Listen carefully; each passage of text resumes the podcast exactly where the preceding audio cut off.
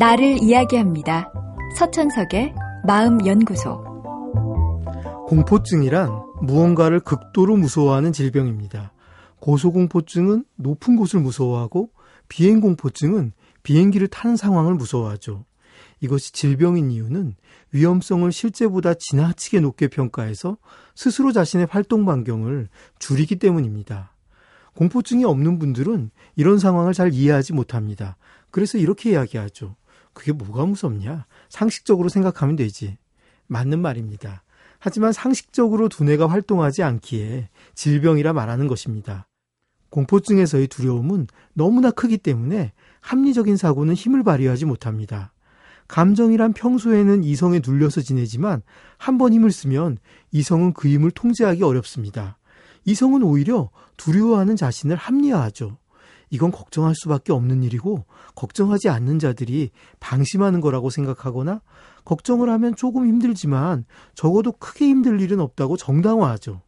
그렇게 해서 공포가 만성적인 질병인 공포증으로 변합니다.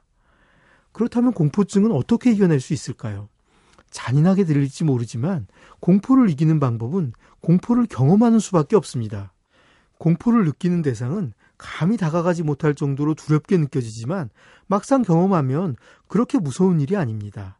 동네 처녀들을 하나씩 제물로 바치라고 요구하는 뒷산의 괴물이 알고 보니 두꺼비에게 잡아먹히는 진해에 불과했다는 옛 이야기처럼 공포증을 일으키는 대상도 막상 경험하면 별것 아닐 수 있습니다.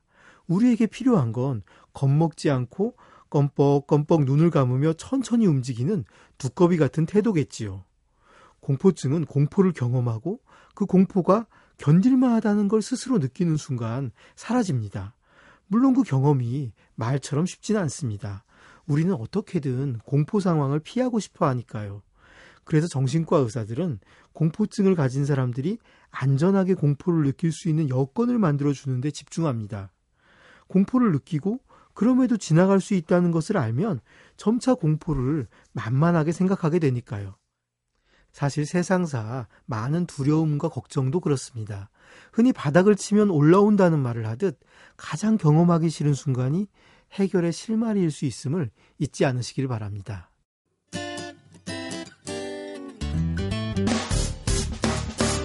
기쁠 때면 내게 행복을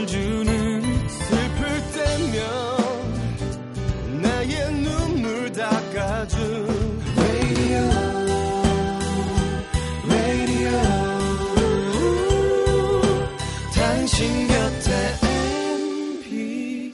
MBC MBC 라디오는 미니와 푹 TuneIn 어플리케이션을 통해 모든 스마트 기기와 PC에서 청취가 가능하며 팟캐스트로 다시 들으실 수도 있습니다.